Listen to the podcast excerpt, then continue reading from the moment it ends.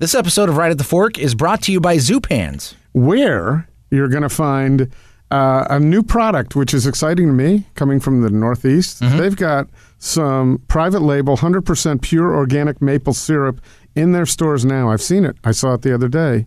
Didn't get any, but now I will. I love because pancakes. I can convince myself on, in this kind of advertising to do Yes. that. No, I love pancakes so much. When I when I saw this, I actually got really really excited because I love pancakes and I love natural maple syrup. Right. Oh, this is going to be good. Yeah. Other thing uh, I'm really excited about and continuing to love is the strawberry season in full swing. Sweet Hood strawberry varieties are now in store, and they get theirs delivered fresh daily from Columbia Farms, which is on Sauvie Island. I was out there yesterday. Yeah. And we picked we picked Father's Day. A lot of strawberries. Uh-huh. Incredible. A lot of a lot of strawberries. Yeah. And to have them be able to just go down there and get them at Zupan's, they are delicious. Yeah. Get them now. You can also get fresh figs, local cherries. They arrived just last weekend. So if you're into like fresh produce, this is the place to go, Zupan's. It's the time. And also, as we've said before, sign up for their news feed. It's news with a Z. Right, because they have uh, some excellent offers, um, often two for ones, Mm-hmm. free stuff, and just good to get emails from them. And you know, the other thing, I was in Zupan's the other day, they have some beautiful plates and things. Oh, so yeah. if you're throwing parties now, this is it's not just food at Zupan's. There are a lot of things. And I put together a beautiful Mother's Day gift for somebody with lots of candles. and- Yeah. Zupan's, the oldest locally owned grocery store Mm-hmm. in Portland since 1975.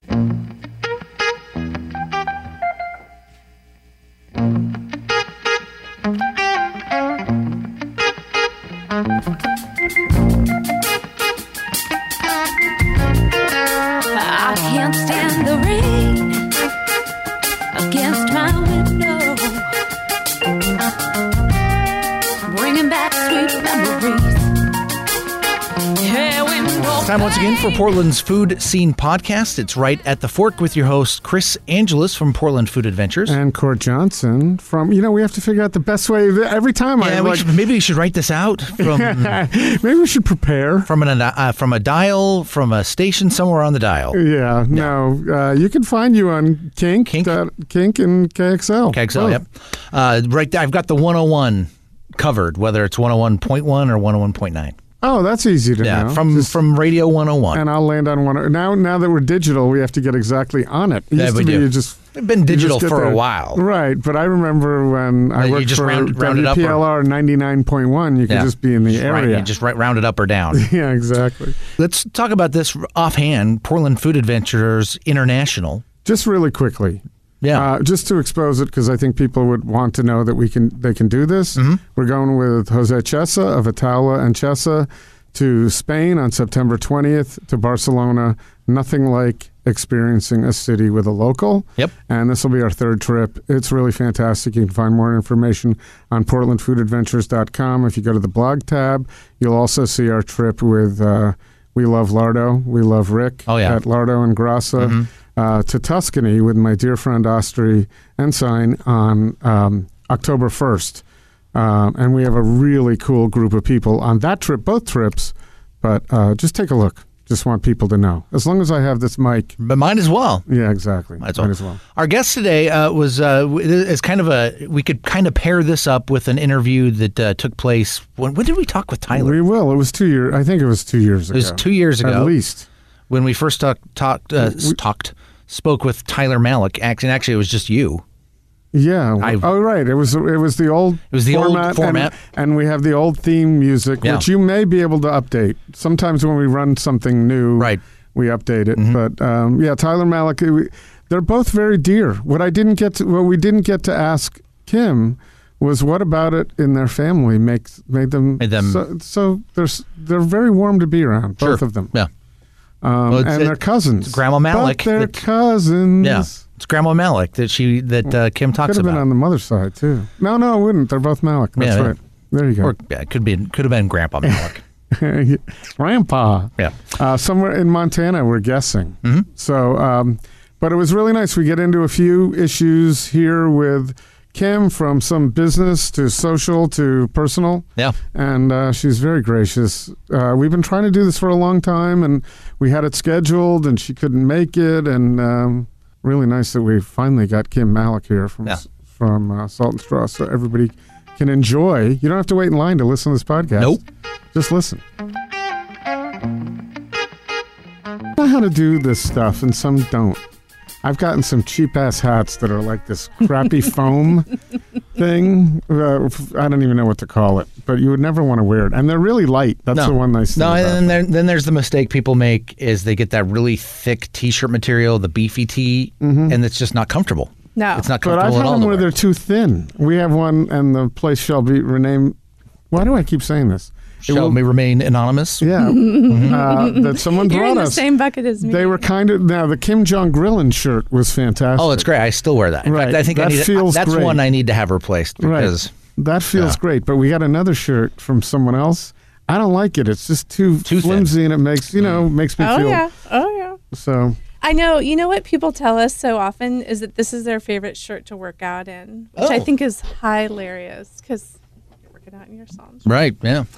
That's That yeah, is a little ironic. it is. I'm going to tuck this. In. But that's the same thing as you know you were you were here for the tail end of our Gary the Foodie update, and you know it's ironic that he would talk about his working out too because that's Yeah. how he ke- he's he's Oh, I in know. good He shape, looks great. and the amount of eating that he does is just crazy. So Yeah. I don't work out as much, but you can't. no, I can't. How do you keep? Uh, so that's the first thing is how do you manage your life? What's the real secret? So you have you got how many how many shops now uh, all over? we just turned to double digits, so we have ten shops. ten. I just read an article from sometime in 2017, and there were six, or Yeah. something like that. We opened a bunch of stores this year. It was hard. So you have that. You have kids, and they're not the easy ages right now where they're hands off. No, we have three children. We have a four-year-old, a seven-year-old, and a nine-year-old. Well, he's almost nine. Wow. So Wow. Yeah. we uh, And they're all adopted. We Correct? yeah, about three years ago, the older two came, and then the the little guy came about a year later. So they're not brothers and si- they're not all They're brothers. all our brothers. They're all sisters. brothers and yeah, sisters. but it was sort of an instant family. Just add water. Right. if it was only that easy. well, and you know, so it's a Facebook existence, but everybody looks so happy all the time. You know, and uh, Our kids, we hit the absolute jackpot. So it was a funny story because I got into this relationship with uh, my partner Mike, and being in our early 40s, we thought, well, we better, if we ever want to have kids, we should start start that process. And it wasn't really happening, and neither of us were interested in doing the whole fancy thing that you do at the hospital. And so one day he came. that's one way of putting it. The whole fancy, fancy thing. thing? I don't think my wife would have described it. Uh, that next way. time I see a woman who's pregnant, I'm going to walk up and go, "Ooh, fancy." I, I do got to say we're I mean the fancy thing, like where they do special things to you to make you be pregnant. right. Right. Yeah. Okay. That's what Yeah. fancy means. Sure. Yeah, okay. So, um, so I remember he came home from work one day and he had this video he wanted to show me of these kids that were up for adoption in Portland. And I said, "Oh my gosh, do you want to adopt kids?" And he said, "Yeah, I really do." And I went into this shelf in the top of my closet and I got down these stack of books that I had moved in and sort of hidden when I moved in with him. We never talked about this, but I have always had a dream of adopting too. And so we realized we both shared this this dream of adopting and um, so we started down you know going down this process. I mean we hadn't we both assumed we didn't want to disappoint the other person who we assumed you know would want to get pregnant and go through that whole process but come to find out we didn't. And then one day we were talking we were in the middle of this they put you through all this training and we ha- were having lunch and he said i have one more confession to make I don't want a baby. And I was like, I don't want a baby either. so we adopted older kids and um, we totally hit the jackpot. They're incredible. Was it a long process? Was it a fancy process? It wasn't it wasn't very fancy. So I my thinking had always been that I would want to adopt internationally and Mike had kind of grown up in and out of the foster care system in the United States and so he had an idea that he would want to adopt in the United States. And so um, I said, okay, let's give that a try and see what that's all about. And um, apparently, if you want older children in the United States, it happens almost instantly because we hadn't even finished like the certification process when we were we were paired up with these kids. So it was really fast. I mean, they were in a different state, and so it took almost nine months to go through all the political kind of administrative stuff you have to go through. But um, we were paired up really, really quickly. And so, how long has it been now? Almost three years. And so, what is it like the first weekend? these people show up in your house. Yeah, I mean, it, it was. I'll say this. So our kids are. They have hearts of gold. They're really super fun. Mike and I always look at each other and say, like, these are three people we would choose to hang out with because they're really fun. They're smart. They're adventurous. So um, in the very beginning, it's a little rough because, especially these guys, they'd grown up in a situation where they weren't sure if adults were going to be in charge or not. And so when they enter a new relationship, it was like, are you going to be in charge or me? Me, you. I'll do it if I have No, to, I'm, but I'm. I'm sure your nine year old is always ready to take charge. Yeah, i- and if he, needs will. to. He will because he did, Yeah. you know, early in life and he survived, and it's a great skill to have. But there was a little bit of a tension um, that we had to work out to prove, like, nope, we're here, Yeah. we're large and in charge, we got this. And once he figured out that that was the case, he's like, cool, I'll can- go be, a, be a kid. kid. Yeah, and Man. so I don't know. The first weekend, mm, we went nuts at the store buying um an insane number of toys, thinking it would be super memorable. And like six months later, they had no memory of that. But um, but it was it was a it was a really really fun process to get to know them. And, And did you and Mike have everything kind of worked out? Did you have strategy meetings beforehand, or did you just kind of go with the flow no, I when mean, it happened? we both he took a little time off and i was more or less off for almost three months so we were there with them together i will say it was a lot easier when he was around i don't know that deep male voice does something to children where they listen but um uh Are you, know, saying they, they don't listen to you? uh, it's a. I'll, I'll say this. There's. It's a real thing. I've read all these articles about.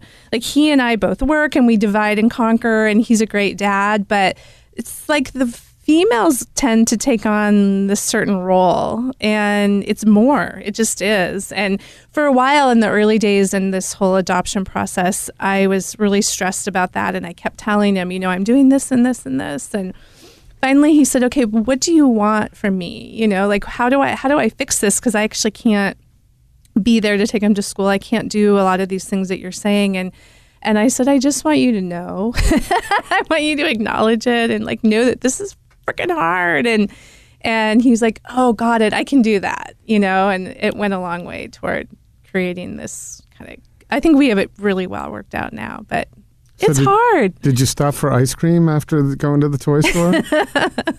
It's like the cobbler's children. I remember uh, my older son. He said not too long ago he was he came home from school and he was like, "Mom, the kids at school are talking about these new flavors at Salt and Straw, and do you think we could try them? You know, because we never have ice cream at home.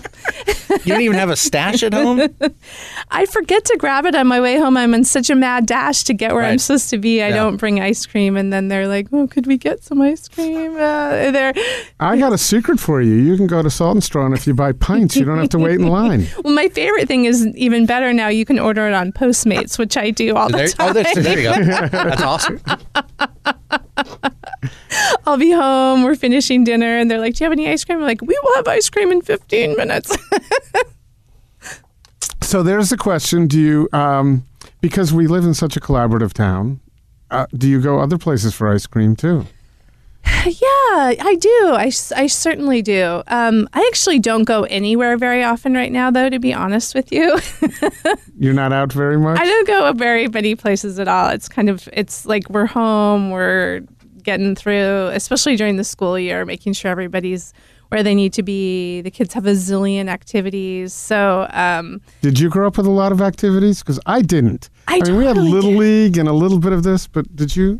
I, t- I did not as much as you know and i'm a firm believer in like don't overschedule Mm-hmm. and it sort of like takes on a life of its own and they're in Well, piano three and- also. That's yeah so it's a little bit crazy I don't know. How, so, do you have a? Um, how do you juggle it? Do you have like a? You, it doesn't seem to me. We've been in touch directly. I know you have a publicist, but you don't have an assistant scheduling things like this. No, I, if I were smart, I would probably do that. I mean, we still, our company is still pretty small in terms of the number of people who work behind the scenes. And I do a lot of my own, most everything myself. Um, um, I don't know how I juggle it all. I mean, I, I, uh, we, we have a nanny who helps a lot during the day.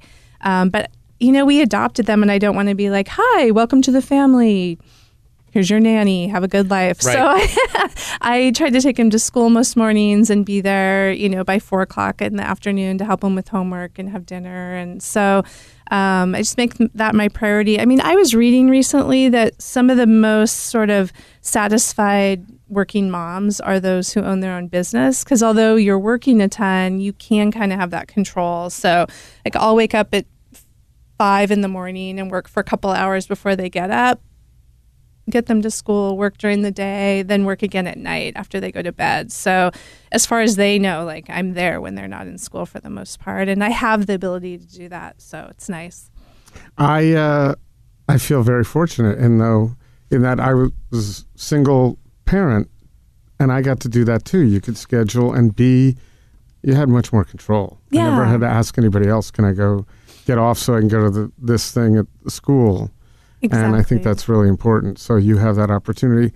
I have a. a I- I wanted to talk a little bit about. Um, so, in order for you to have to be away, you obviously have a staff that you can trust, and the staff is growing larger and larger. And it's more important. It's always been important, but it's even going to become more important that you have people you can trust that work hard, do all the right things. You got an ice cream shop, and they can't be surly. They can't be. they have to. There's a lot to do that that can be done not well. That has to be done well. We've had a few people on this show, and I've had private conversations with restaurant owners and chefs about millennials and their work uh, ethic and their work habits. And I know I might stir a little controversy here, but these are things I've heard. Um, how, and I would imagine a lot of your employees are of that age, Yeah, in that age are. group. How is that going? How is that for you? Have you found cha- it challenging? Do you have a way, a good way around it um, to tackle it before it might become a problem? I mean, so we, as you said at the start of the show, we've gone through a large amount of growth this year, and um, as we're looking forward to, you know, our plans for the future. Um, was funny because when we opened in San Francisco, Casey Milligan, who's been with Salt and Straw since the very beginning, and she was our first store manager, and now she runs all of our shops. They all report into her, and she was saying that um, she was down there in San Francisco after we had opened, and you know the store was full of people. It was more successful than we could have imagined. We were so grateful, and the ice cream was being well received. And she said, "You know, um, something's wrong. Something behind the scenes doesn't feel right." And I'll tell you that caught my attention. um, and we talked about it and talked about it and kind of got a good understanding of why on the operations side something fell off and we just kind of left it for a second because we didn't know what to do with it a couple days later i was in a meeting with some people who advised me and we were looking at the plans for the future and he said this man alan said to me um, okay so i see you have this plan here so where is your detailed plan for how you're going to grow managers to get to this number and i said well we're doing this and we hired you know, these people and we're working on this. And he said, okay, so you don't have a plan. and I said, well, you know, no. I mean, we do, and we've always done it very intentionally, but organically. But no, I don't have something written out for how I'm going to do that. And he said, well, right now, at this point that you're in, you can't actually do this if you don't have that plan in place. And so we stopped everything we were doing probably for the past three months, uh, we've been working really aggressively on putting that in place. And and to get back to your original question, I mean, I think what we realized, what Casey was feeling was off, is you know we have a pretty incredible training program that we've developed over the years, and we went to Union Square Hospitality and heard directly from Danny Meyer about how to do that, and so. We kind of always thought training equaled experience, and it doesn't. And um, you know what we were finding, what Casey was experiencing was that um, you know, someone can't walk into a store and go through a training and then run it. They they have to they have to have your DNA and breathe and be part of your culture for a certain amount of time before that's possible. And so we kind of str- scrapped all plans to stop and wait until we can get that in place and grow people organically. And it's super exciting for our team because now they see like a really clear path forward as we grow to grow and and have this great career, which is central to the reason we wanted to grow to begin with. So it's all kind of catching up with us in a good way, but. Um, it was an awesome point to kind of stop and, and figure that out um, before we messed up. So, and how does that relate to millennials? Well, so I think you know, I, I think you know, a lot of these folks that we are plopping into shops and giving them this great training, you know, being able to kind of grow them organically within the company, and you know, maybe maybe millennials have. Um, you know, a certain set of values, but I'll tell you one thing I've noticed like they believe in themselves. and, and given an opportunity to um, be given a path forward, um, I, what we're noticing is that they're very interested in following that path forward. And, and um, where I've seen troubles with millennials along these lines, and we've just been dealing with this actually in the past week, is um, someone who wants to quickly get there. So, like, no, I don't want to go through this manager and training program. I don't want to go through this long process. You know, I have a degree, I have this experience, so I deserve this position. And it's like, yeah, you probably do deserve that position, and we need you to do that position. So we're all on the same page here. But what we've learned is that unless you go through, you know, this long process, you're not going to be successful. So if you have it in your head that you're going to be successful immediately because of who you are, we have found that you're not. And so it's not going to behoove either of us. I've been using that word behoove um, That's a good word. uh, to pro- to give you that are we, job are we going to see want. it up on the on the ice cream? I don't think so. Joyce's. I don't know where it came from. Behoovian something. It should be behoovian something. I'm sure I learned it in Montana growing up, right? Boo. So I guess that's how I would relate it to millennials. Like it's it's it it has is frustrating. I think sometimes that they have to go. And, the, and what I keep saying is the only thing that's going to give us this program is time. There's nothing else. Like we can't shortcut it. We can't. It's just going to be a matter of time for us and our employees to to go through it. And that also means that you have to regulate how quickly you're opening yeah. shops. Absolutely. You, you don't have it. Otherwise, you're going to be doing exactly what you say doesn't work. Exactly, and we have no interest in doing that. I mean, we have two limiting factors. You know, we can go out and get great real estate. We have access to some money. We know how to make ice cream, but we there's no magic spigot where you can turn on people. Like that's just it's developing people over the long run. And then number two is whenever we open in a new city, we open it. We do a brand new menu from scratch, and so that takes you know months and months and months and months and months and a huge investment to to um, to build that menu. So if we were just shipping ice cream from Portland, it would be a lot easier. But um, those two things really keep us, um, you know, s- just slow us down much more than than others. Well, but that's also contributes to your success and your growth that you're doing. That it's local. I mean, yeah. we had Tyler in here, and he was a wonderful guest. Oh, Just we love loved him. Tyler. I love him. He's just and he's always so gracious, nice Mm-hmm. guy. Um, and he talked about just how the it's the local aspect that Mhm. has really and relationships with farmers, but also the people and and the what goes on in line too is a is a kind of a local experience as well, right? Yeah, that's right. And it was fun to just like be serving ice cream in San Francisco and seeing the same thing happen. So it's, you know, people, we've had people get job offers or marriage proposals and they're always treating each other at the end. And so it's, it's a, that community aspect is really exciting to us. Are San Franciscans any different than Portlanders? Have you seen anything yet to make you feel that? I'll tell you one thing. When I was scooping ice cream the weekend we opened, probably I would guess about 60%, maybe even 70 had been to Portland, to Salt and Portland. So Oh, they okay. love Portland, Mm. think a lot of the city and, and um, have a great admiration. And so, so many people would be saying, "No, stop! Then stop doing that. Let them stay down there."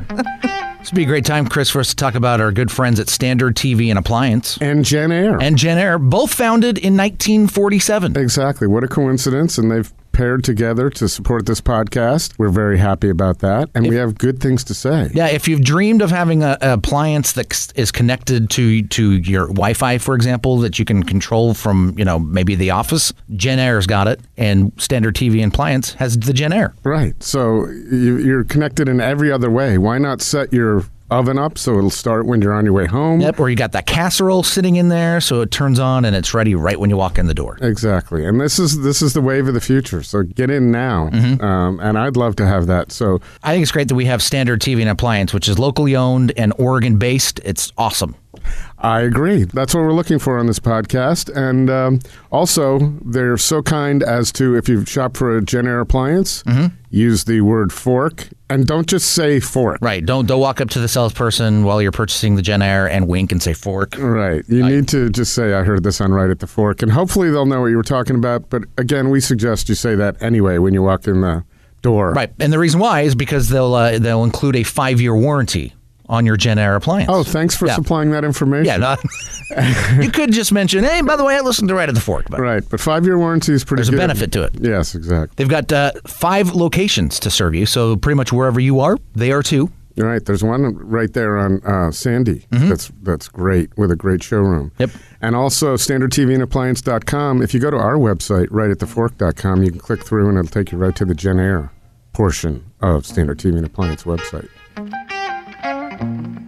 So your experience at Starbucks, um, you obviously weren't opening. You were, but Was? you didn't do all the things you're doing now. No. I mean, now you got everything that's on your plate That's right. or in your bowl or in your cone, however you want to put it. Um, and so, um, what were some of the most, what have been some of the most challenging things that you thought, okay, I can, you know, I'll do what I do well and I'll pick these things up.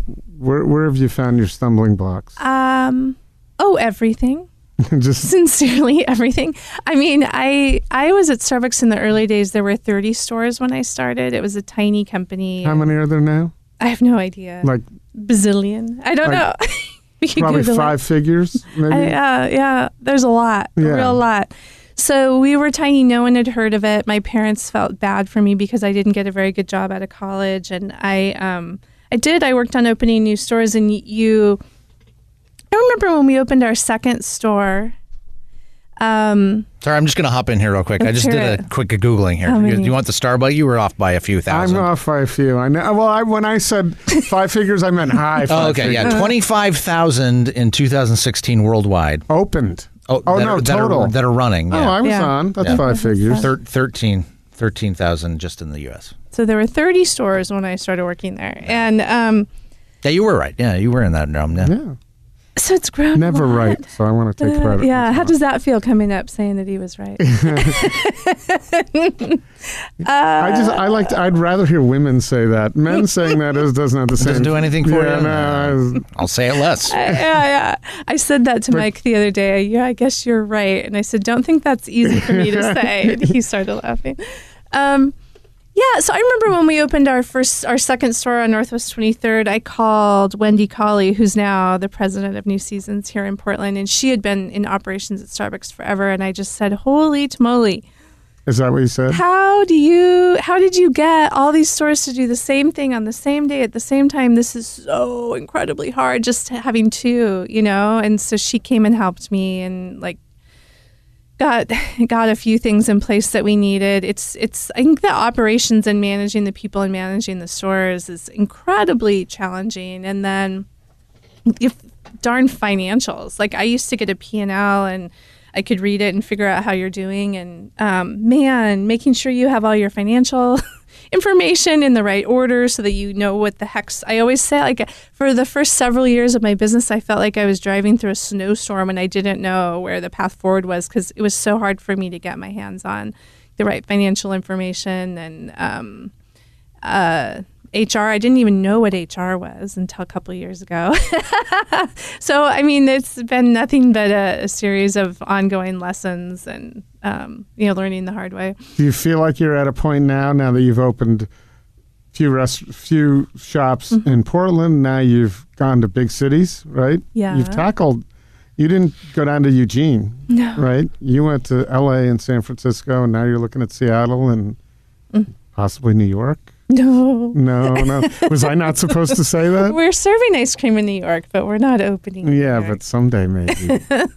um, do you feel like you're at a place where you've got enough figured out that you can move forward, or Yeah, I mean, we have a great foundation in place. We have a great team, and now we have um, s- um, a few folks that are investing in us who have done this before. So they can also help tell us, you know, like get this people plan in place, and you know, make sure that you're do this HR audit that keeps you safe. And so they, they they've been through things the hard way, and they're helping us a lot, which is cool. is that a, is that kind of a mandate for an investment to happen, or are they investing and then just helping? Because one of the things I was impressed with was, and you said this in an in an interview I read, was that um, how much wonderful free consultation you got. Maybe not in those words, but that's the way I read it. That, that people were really lending you a lot of uh, advice.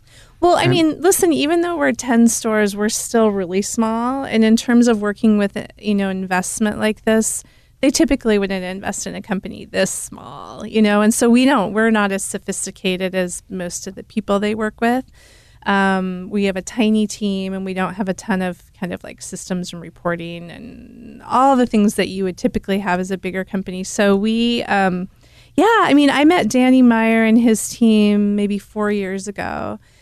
And on the way out the door, they said, Well, call us if you ever need anything. And I thought, I am going to call you. And so we would call them, although we would call them over when we were trying to set up a manufacturing and supply chain, you know, because Tyler would just make ice cream and then we we know we needed to grow that a little bit and we didn't know how. And so they would have us into their office and show us what they're doing and help us set up job descriptions and all these things that we didn't know how to do and And you weren't as well known then. So three Oh, or four gosh, years no. ago, they were being really just really generous nice with their time. generous. They didn't. Yeah, there wasn't as much opportunity for them at the time. Oh heck no. No, no, no, no, no. We were just we were a really small company trying to figure this out. And I think um I don't know, maybe they we just liked each other and they liked kind of working together and but they w- and did would Portland have anything to do with that? The fact that you were from Portland? Do you think I'm that was? sure. I think being from Portland has made a big difference on a lot of fronts, and um, yeah, I, I mean, I think we,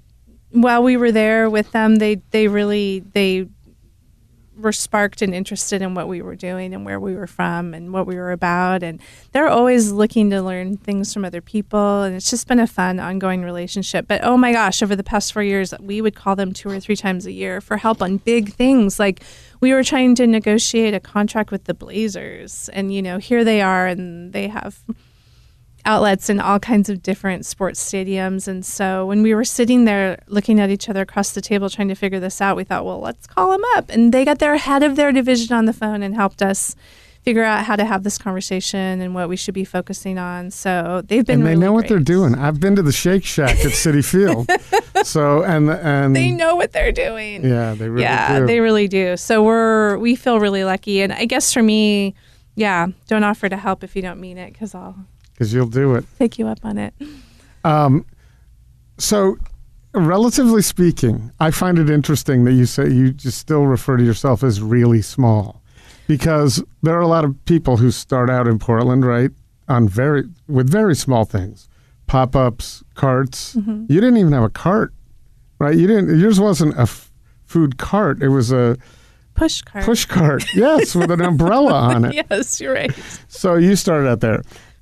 And when you say you're still really small, there are a lot of people that look at Salt and Straw and think, wow, they're big, right? So is your mindset on a Starbucks level that you're no, still no, thinking no, of no, yourself no. as really small and that no, maybe it's it's ice cream, it's not coffee, but then someone, you know, 20 years from now you come back and go, ice cream.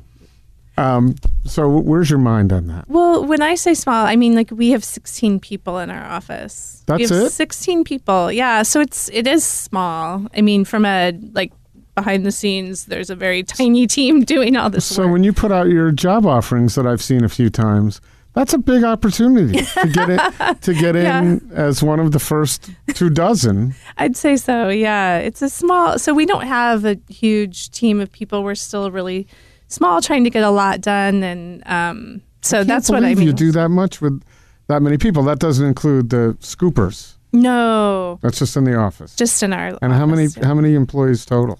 I think um, altogether we're around 400. Oh, okay. Well, that's a, that's a few. Yeah, it's a lot. Got to keep the keep everybody staffed. Weekend shifts. Oh my gosh. Yeah. Yeah. And we try to overstaff our stores so that when you do wait in line, which we're so grateful for, and when you get to the front, like our scooper doesn't feel rushed. They can spend the time with you, slow down, sample through the menu, tell all the great stories we have to tell. We, you know, we try to make sure people stay fresh and they're not, you know, killing themselves because it's hard work. You know, you're scooping for that line for that long. Um, we want we want it to, you know, stay that kind of special experience and um, take really good care of our people. Do you have any? Is there like any limit on how long someone can sit there and try ice cream before you need to get them moving? I'm from I'm from the East Coast, and I would get at some point like, okay, Move. You're moving on. move it on. I think if you try all the flavors, you might be done. But no, we wouldn't. Don't But so are your people skilled to say, all right, either you know shit or get off the pot here? They're so good. I mean, you know, we go through, I think we have four days of training before you start. So we have all kinds of um, great ways to connect with people and, yeah, kind of move on if we need to. But we really, really emphasize not rushing people and making sure people can take the time they need to and that we're staffed appropriately so that other people don't feel like, ah, I wish they had more people. We literally put as many people as we can behind the counter and I think that's pretty important because the, there's nothing worse than waiting in a long line and getting up there and realizing there's there's quite literally one person behind there, or, or agree maybe or maybe two, and and which is never the case at Salt and Straw. You get in there and, and it's exactly as you described. There's Mm-hmm. plenty of people. There. There's just a lot of people wanting the ice cream. And and you know and, and I always feel bad for the one guy stuck behind the counter when there's a long line. It's just like oh poor guy. Oh, it's tough, but I'll tell Yeah. you, there's nothing more maddening for me than, and I get this at the grocery store all the time, waiting and li- waiting, mm-hmm. and they're having a conversation, oh right right sure. like a just a a personal nothing conversation, nothing, Yeah. no information is being imparted that's going to help either of their lives. It's like, so what are you doing this weekend? And they don't even know each other. I am just livid, just like, and it, and I can tolerate it for about thirty seconds, Right. but when I've got to wait longer for that, and it's it's it does not happen on the East Coast. It does not. They don't even ask you, did you find everything you wanted? that does not happen. So there's no conduit for a conversation here. It happens all the time. Yeah. So is that an issue at all, or is this just me? Well, no, I mean, we definitely, so we offer, you know, coming, I went to New York and took this, Casey and I went to this training at Dan, Danny Meyer hospitality course. And we came back and we're really inspired to create this program for our team. And so we, yeah, there's tons of training for them around how to kind of have that good conversation, but also move along and, and, you know, be respectful of everybody else who's waiting. But um, I think here we weigh more a little more on the side. And plus, you're going for ice cream, you're not getting your groceries. Like it's usually people are out for an event for the night, and And they're with somebody. Yeah, That's a difference too. When I'm standing there by myself, it's very different than if I can have a conversation. yeah, it's kind of part of the whole thing. You're just yeah All right, out I'm for the sorry, night enjoying. sorry to inject my. Uh, well, no, I, I, patience I, into no, the I- whole I- thing. But I see your point. But again, when you get, get into a salt and straw, it's it's not like there's one one person back behind there that's trying to handle the entire. Like you've got multiple people back there that are doing the process, and it's not rushed. They're not rushed. You can tell they enjoy their enjoy their their job. Well, I hope so. So, like I said, it's it's when you get into those places where there is the one guy and you're feeling sorry for him, and he's probably regretting signing up for that shift. it's like, oh man. We used to do that though. So in the very, very early days, Ian, who was one of our first ever people who started working for Salt and Straw, I remember I used to tell him it would be, you know, November, the, our first November open on Alberta, and I would say, okay, Ian, nobody's coming tonight. Just so you know, I'm sure no customers are coming because I always start from the place of worst case scenario.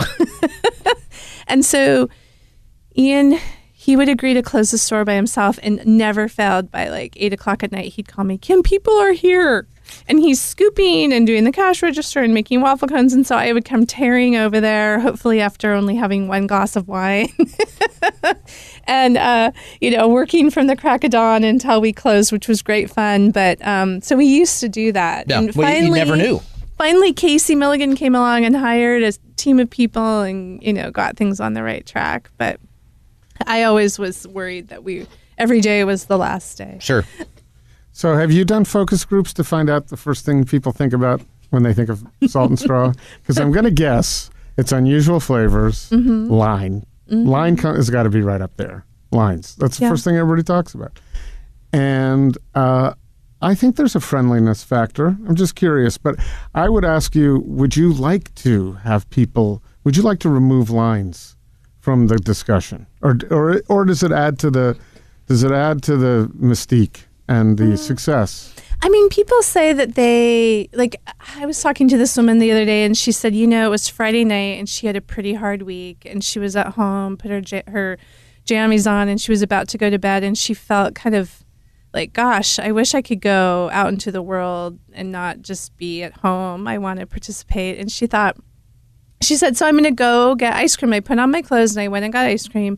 It took about 30 minutes. I got to talk to people in line, try some ice cream, and now I'm going home. But I did something, you know? And so I think within a certain amount of time, people, it's like it's part of going out and doing something and meeting people in your um, community or, or, you know, from meeting people from who knows where. And, and so a little bit of it is having that experience. It's just funny though, because we don't always have lines, you know, like, um, certain parts of the day are always quiet and then in the winter it can be quiet and so like this idea that we always have long lines is um, isn't always true What about a webcam so people can see? shake shack has that They do?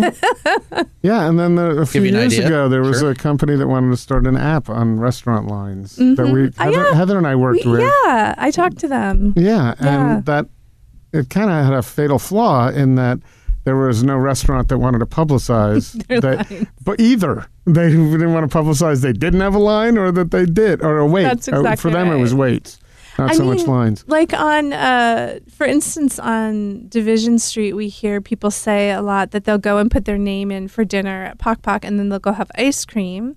And by the time they're done going through Salt and Straw, their name will be up at Pok Pok. So it's you know have dessert first, and it all works out. I do that at Chesa. I go get churros in the middle of the meal because at one point they closed earlier. Right. now they're they're open. Um, well, uh, so how do you feel about uh, that waiting on lines? Do you did you go anywhere and wait online? Do you get your comeuppance? Oh, this is a bad question. I do. I wait in the Salt and Straw line. Okay, that's one I thing. That's a business decision. I do. I wait there. Um, I am not a big line waiter. That's the In pull fact- quote right there. Yeah. In fact, if uh, I'll miss, sometimes I'll miss out on a restaurant for quite a while because I'm like, well, we are never getting in there. We're gonna have to wait forever. But in my defense, I have three little kids Oh, with me most of the time. I know, but so here's the deal. This is this is.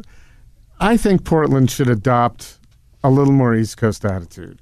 You you've got some juice you can use. Hey, if you know if you call Greg and Gabby, and listen, we if we can get in tonight, you can sort of imply that anytime you want to, you know, little trade there. exactly, little trade.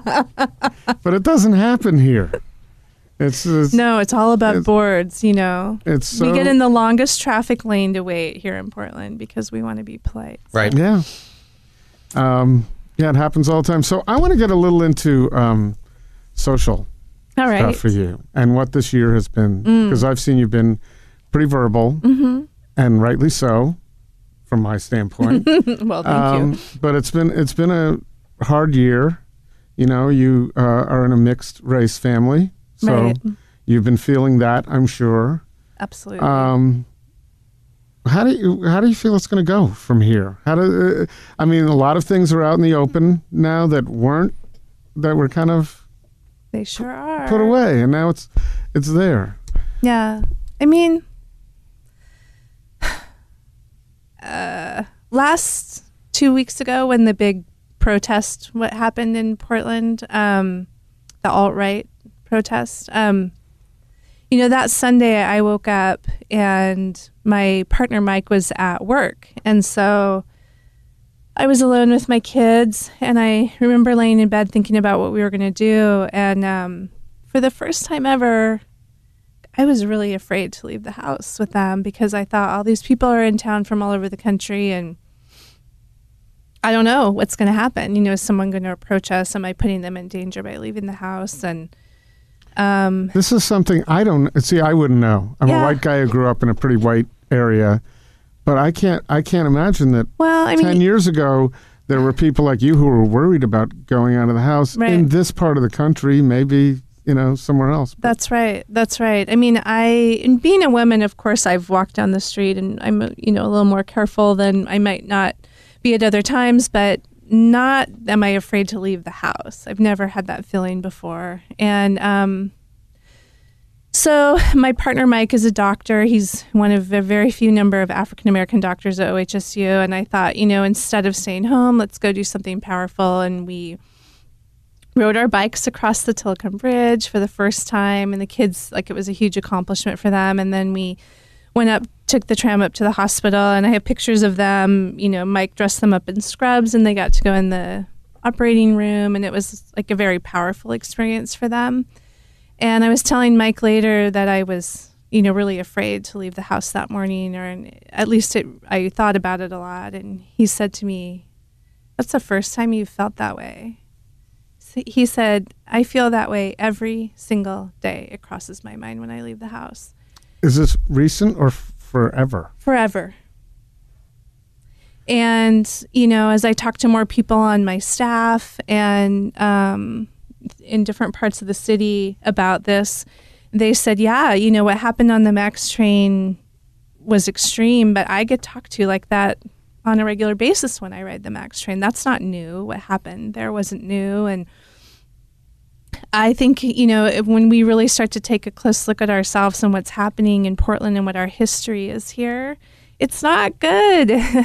and, um, and I think we all have a duty to start to just learn about that. Like, let's learn about how we ended up where we are, why why we have this undercurrent here in the city of Portland, and um, In a liberal city. Yeah, quote you unquote would liberal think- yeah. city. Yeah. And I mean, I didn't know about the history of Portland. So I'm right there in the same basket with everybody else. And I think that um, once we start to learn about it, there'll be great power in what we can do with that. And there will also be great power at understanding where other people are coming from because like you said you wouldn't that wouldn't have crossed your mind like we, we just you don't know what you don't know um, so like we're having at Straw a few um, sessions coming up with um, some folks from the NAACP to understand, you know, the racial history of Oregon and Portland, um, racial bias, gentrification. We just want to provide education for our team, ways to stop oppressive behavior if you're experiencing it. Um, and we'll be inviting people from the community to attend and participate if they want to. But um, I just want to start having those conversations so people are armed with information. and They can do with it what they will. I, I think it's interesting, and uh, I've got to be a little careful how I word this, but I think there's something positive that will come out of this, and that there are a lot of discussions and there's a lot of thinking that is going on that did not go on during the Obama administration. Um, that's going on now because it's out there and it's uh, it's causing a lot of us to uh, go a little further. Court and I just did a, a show on cultural mm-hmm. appropriation, and mm-hmm. I a year ago I wouldn't have I didn't even know what that was, mm-hmm. and so uh, it's it's causing us to think. And right now we're in this strange period, but we're not always going to be in this period. So hopefully we'll advance. But advance is tough. What does that look like? I don't know. Yeah, I guess the thing that scares me in the meantime is um, just this freedom that I'm seeing people take about the way they're approaching and talking to others. And, you know, I don't want, I'm afraid for my kids. I'm afraid for them. And I, I don't want something to be said, um, you know, to them that they're going to, and they- they're going to come across this, and I know they are, but I don't want that for them. You know, I don't want them to I don't want to live in fear of my two African American sons, you know, driving somewhere or getting stopped by the police. And, and, and I just feel like, you know, between here and there, um, during this time, you know, that you're talking about where things are, we're more open to talk about things, there is a positive side to that, but there's a really super scary part to that too, where things are being said and done that are really harmful. And, um, I'm really worried about that. And it's thought of as, as okay. It's thought of as okay. And Yeah. it never was before. It had to be there. There, there had to be political correct. It was called political correct, correctness just to filter. Mm-hmm.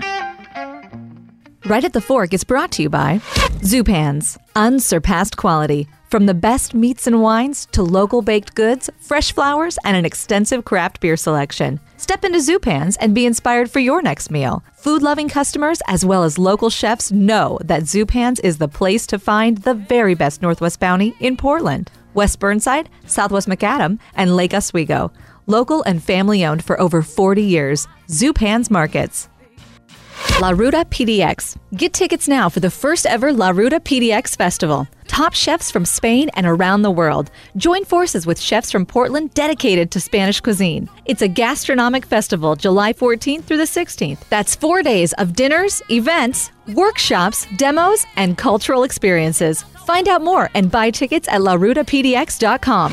Standard TV and Appliance. Standard TV and Appliance offers the largest selection, fast delivery, professional installation, and live kitchens where you can try before you buy. Oregon based and family owned, setting the standard since 1947. Standard TV and Appliance is your place for quality Jenn-Air appliances and more and by Portland Food Adventures. Imagine eating your way through Barcelona with Ataula's Jose Chesa or Tuscany with Lardo and Grassa's Rick Gencarelli. Join right at the Fork host Chris Angelus with these great chefs in Europe this fall. Get more information under the blog tab at portlandfoodadventures.com where you can contact Chris directly. Well, are there things that you think you can? You're in an interesting place uh, from a business standpoint because you run a happy business, yes. Right? So, and a socially conscious, very socially conscious business. That's one of the things that has impressed me from the start. Are there things that you can do at Salt and Straw that go beyond Salt and Straw yeah. that go into the community to help make this to help make things better, I mean- or that someday will help help you not fear? your- Yeah. I mean, the two things that come to mind for me one is, um, you know, some of the work that we're doing on um, just hiring, for instance. So we got a grant from the city of Portland, or not a grant, but a tax credit from the city of Portland to start um, a community based hiring program. And so we've already started work with um, the state parole board um, United Way, Gateway to College, and a few others where, um, you know, I mentioned earlier we have this really incredible training program. And so we think that we're a good place for a first job or for someone trying to re enter the workforce. And um, our company is so energized by this idea that we can, you know, if someone's coming out of pr- prison in Portland or in Oregon, I mean, we're one of the top bottom 10 in the country for employment rates. And guess what helps someone be successful coming out of prison? Oh, having a job. And um, we also have some of the worst rates um, and statistics in terms of um, locking up. You know, our um, African American and um, and a variety of races here in Oregon. So, I mean, here we are. We're not doing anyone a service on either side. And um, when they're coming out, if we're not able to get them employment and get them on the right foot, um, I think it's just yet another strike against them. And so, uh, also Oregon, where where we have some of the worst rates in terms of um, people being able to get their first job. So when you're a teenager, um, right now it's really hard here to get your first job. I think it's gone down. Why, why, do, why is that, do you think? I don't know why it is. I mean, we're a fairly low wage, right, yeah. city. I think there are a lot of people who are working for I not a lot think lot the of. competition is really high. Um, I was just at this event for Gateway to College where they're trying to get kids who, you know, are having troubles getting through high school. They're trying to get them into college. And one of the ways is to get, you know, a job that will help support that. And so we're working with them on, on hiring. And then they were just saying that the statistics are not moving in the right direction. Does Um, minimum wage is that going to affect that negatively? That it's even going to be harder? People think so because the competition just goes up, you know, and why am I going to pay a 17 year old $15 to, you know, have their very first job when I can select from now a much broader population? So, so that's so it's really important to be doing this work to make sure that we're able to get people in and get them their first jobs. Oh, which by the way also have great benefits and a career forward if they would like, either with our company or another company. Remember, I just told you we had to put this career forward plan in place, like we're required to do it um, in order to succeed. So it all, you know, it benefits the company in the end, and it's truly sustainable, I think, for both parties. But you know, when I think about what and Straw do, um, one thing is to get you know, roll up our sleeves and get involved in hiring and making sure that we're part of the solution um, to these problems that are happening. Um, and on the flip side, we also, you know, we have these signs in our windows that a lot of people have, and they say all are welcome here, and it, it kind of goes through um, through th- uh, this list of things. And um, I um, we put those up right after the election. A lot of people did. They're done by a local artist in Portland. We also have them in our California shops. And I can't tell you, like, we got several people who were really upset about those signs going up. And so I made What, it. and what did they say? Well, I made it a point to get back to each of those people personally.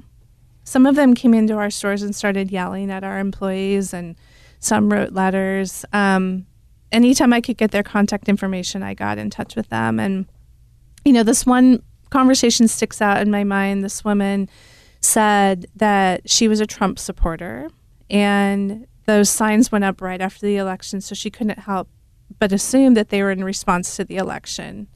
And, you know, in my mind, it was like, yeah, she's right. It was in response to the election. And I shared with her these stories that I had from my family and my staff who were all feeling very afraid.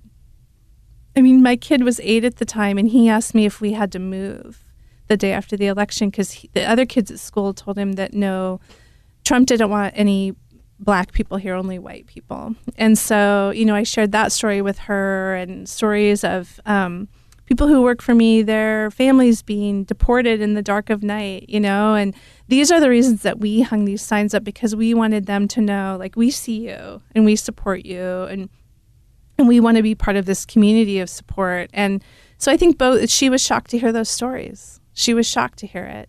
And I think both of us could kind of hear each other's side and understand where we were coming from, which was good. We didn't agree in the end. She's still writing me letters. I just got one after the shooting in Virginia. Um, she wrote me another letter saying, "Does this make you change your mind?" You know, like she's very um, she she really sees this one side of it, and and and several people do. But what I'm trying to do is is keep that conversation going because, like you said, it's a happy place. We don't want to be a place where people come to get ice cream and you know they feel like they're in conflict. That's not the the goal. I, I think we have much more opportunity to come and be a place where people can hear each other and be together. We don't have very many places like that right now, and um, and if there is some points of dialogue along these lines that we can continue to have, then thank you. Like I I, I welcome that because there aren't many chances to do that right now. Um, so I don't think those signs are exactly right in accomplishing that goal, um, but they were a starting place, and I think we're we have plans to continue to work on that. But I, I guess to answer your question, it's about that dialogue. I think that um, we have an opportunity to encourage that. Um, and so when you go in and buy a cone at Salt and Straw, it, there's a sign that says some goes some of the dollars go to charity. How much how much percentage what percentage is that? And and I know when Tyler was in here, he emphasized how important being part of the community was mm-hmm. and, and that was not only your social contract that mm-hmm. you had as a business, but I can see it's also a, it's part of a marketing plan too. I would imagine, right? Because that's while it's altruistic, it's mm-hmm. it's part of your DNA Yeah. as well. Well, I which mean, which oh, and I, I'm not Yeah. trying to sound negative by Oh, saying no, it's part of a don't feel that marketing plan. It's that's what makes you successful. Mm-hmm. Anything that's successful is part of a marketing plan. Well, yeah. I mean, right now we're doing um, a menu that uses reclaimed food. So we're working with Urban Gleaners in Portland to um, get fruits, vegetables, breads, spent grains, whey from cheese, all these different ingredients that would have gone to waste, and we're using them to make ice cream. And the idea was, you know, we found out that about 40% of our food is going to waste in the United States, yet people amongst us are going hungry. So we, we have enough food in our city to feed everyone if we were able to figure out a distribution plan to get it to the right people. And we don't think by doing a menu for four weeks using those ingredients is going to solve the problem. But what we do have access to are hundreds and hundreds and hundreds of people coming in our stores. And if we can help shine a light on this issue and let people know that this is happening and allow them to get involved in supporting these organizations, maybe that can start to turn the tide um, of what's happening here. So we also donate some perc- percent of proceeds. Um, in each campaign, it's usually around half of our profits, um, and we always want to make sure it's a meaningful amount. That's a that is a that's a large amount. Half. Is half that of our profits, yeah. is that standard in for business? That's not. I have standard. no idea what's standard. but I, I No- just normally people play the the safe bet and say a portion of our right, which could be two percent or Right. one percent. Yeah, it's, it's a portion. but- huge. yeah. So, but I think two percent or one percent of of a restaurant's.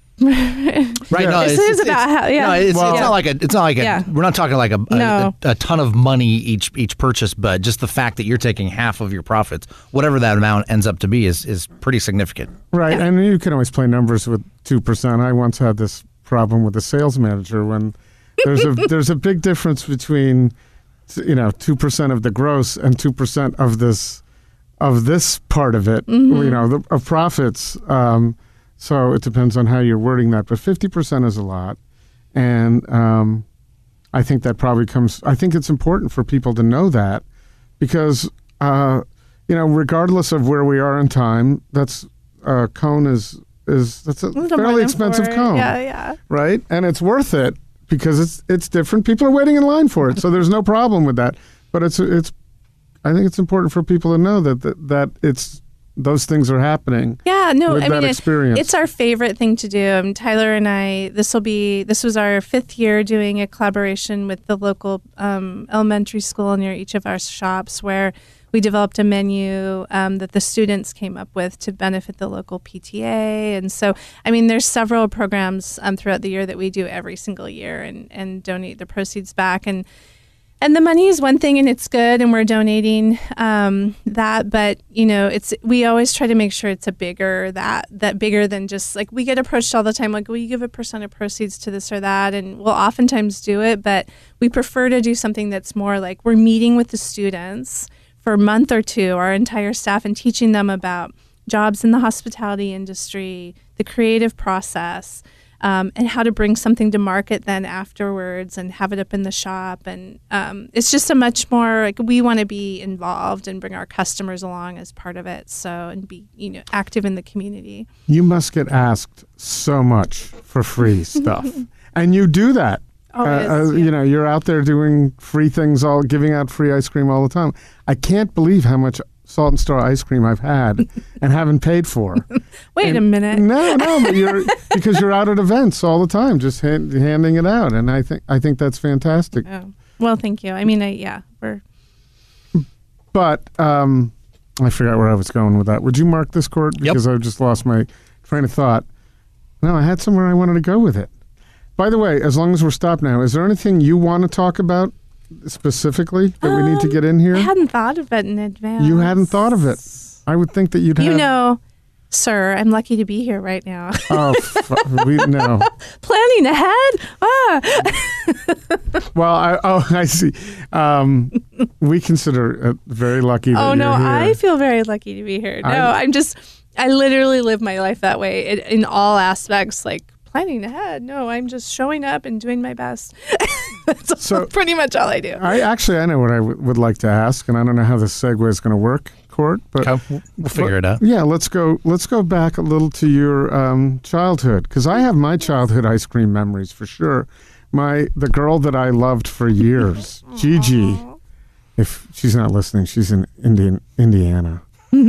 But and she knows it. There's and by the way, everybody knew it.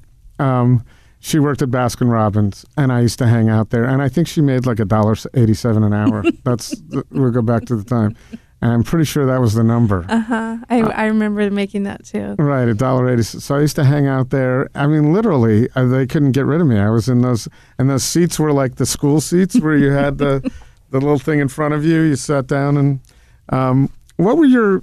Did they have Baskin Robbins in Billings, Montana? So they did. What else did they have?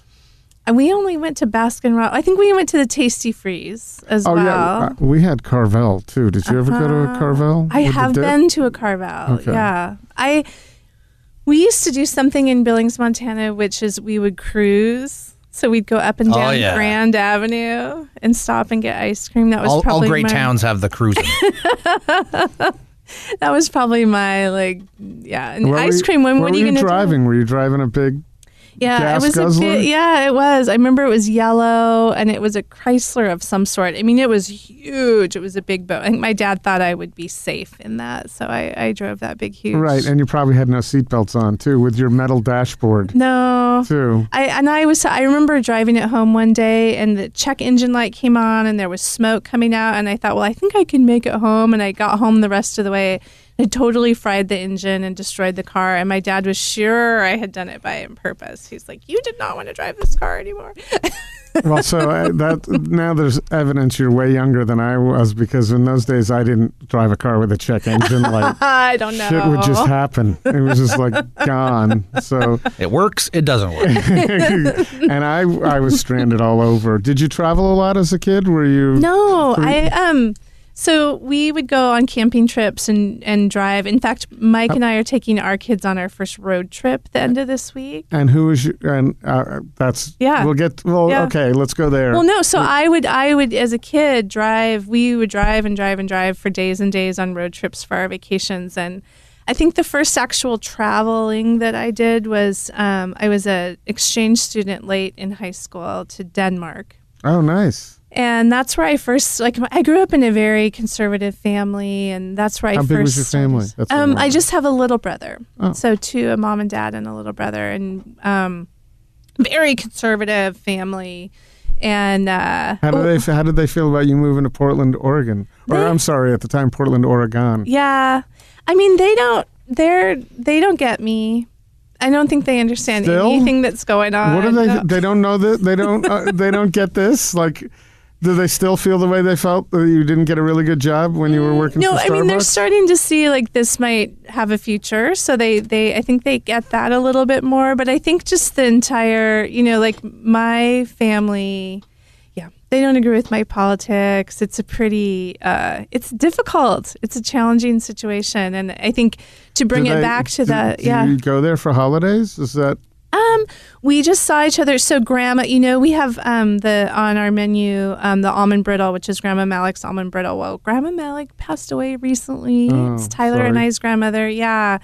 And um, so I got to see my whole family during that time, and my extended family were all very close. Um, my parents are, though, they're yeah. I think they they also see my activity on social media, and um, they don't they don't know they do not agree. They don't get it. So it's a little it's a little tense. so? Time we even in time and seeing what you've accomplished and and that you have a joyful life. That's not seeping in, and they're you're giving me that, and they're mm, thinking, Sure okay, okay, maybe we should think of things differently because that's, you know, here we are talking about changing things in a whole city and a culture, and this is your family. Yeah, is- isn't that the harder part though? I think Well, the yeah. people close to you. I don't know. I mean, I think, um, gosh, It I should don't be even the know easier say. part, right? There, it should be the easier part, I would think. I know, and I see people who have families with different political opinions, and they're able to talk about it and work through it. But we're not as much like that. So, um, I don't know. It gives me good insight into the other side, I guess, in some ways. But it's it's so, how, tricky. and how'd you get out of Billings? Go to college in Washington? Mhm. I went to college in Washington, and then I I stayed out here. So I'm kind of I prefer the cities, I guess, over the. And if you had your druthers, because you spent time in Seattle, what do you?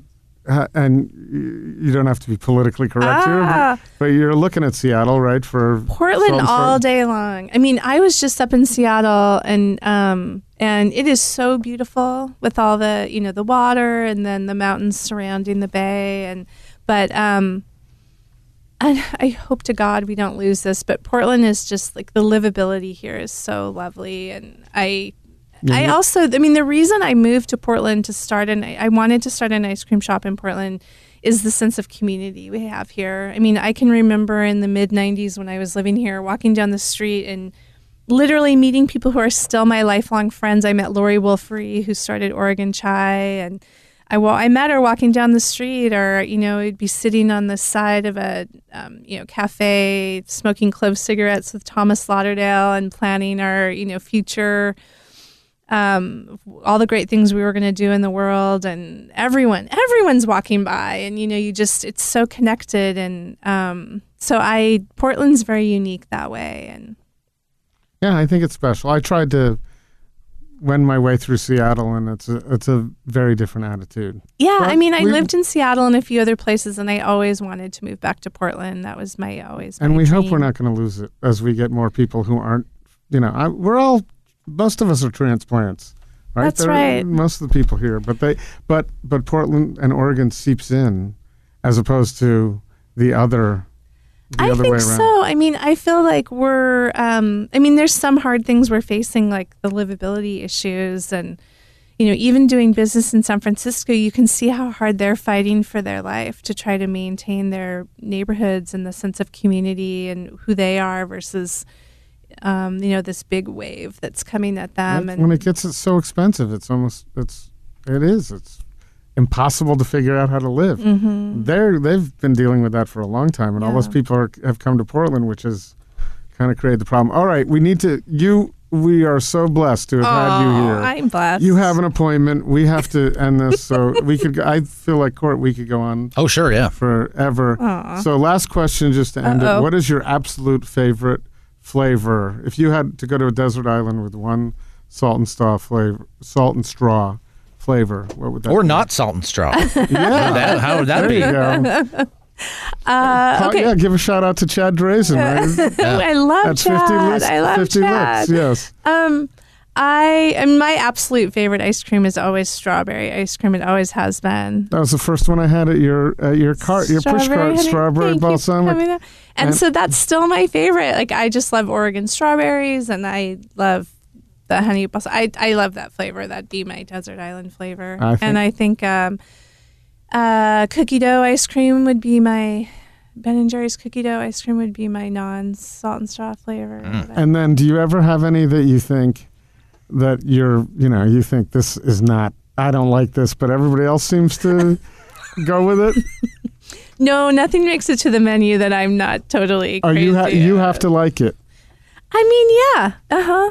Okay. What I if Tyler? no- What if Tyler likes something a lot and you don't? How does that work? We've never had that situation where he's like, "I love this" and I hate this. In fact, it was the only the, um, a couple times it's been the opposite where I really love something and he's been like lukewarm about it. But then he'll usually like massage it to a place that he's 100% there before we go forward. so, but we're it's pretty collaborative from that perspective. yeah. That's a, so. It's you. Is it you two? Are the arbiters of this? Mm-hmm. And what happens when you get bigger? You can't continue. And we when you're in different cities. You know what? We are. It will still be. So, I mean, Tyler, we're having him do less and less and less so he can really just focus on making ice cream. So, I mean, that's the benefit to adding more people. Is he still? Is, is he got a girlfriend? No comment. Yeah, I was going to say he's got to be one of the most. If he doesn't, he's got to be one of the most eligible You're like bachelors my in grandfather. Portland. My grandfather was asking me that question. Tyler was sitting right next to us. I'm like, you can ask Tyler. He's sitting right there. well, We I, I know he had a girlfriend, and I just saw her recently, and they're not We together. love her. Yeah, so Yes. she's delightful, but I didn't know. So I just thought he's got to have. You know, he's a good-looking guy. He's I think- smart. He's got a great. Who's got a better job? Thank you so much, Kim. Thank Appreciate you. it. I love you. I love you. You've been so kind to uh, to me since you didn't even know me. That's the Portland spirit. That's the Portland spirit. And you to me. Thank you. Thank you. Right at the Fork is hosted and produced by Chris Angelus and Court Johnson. Intro music by Arielle Verinis. Find links to her music in the show notes section. Connect with us on Twitter and Instagram at Food Podcast PDX or on Facebook at Right at the Fork or online at rightatthefork.com.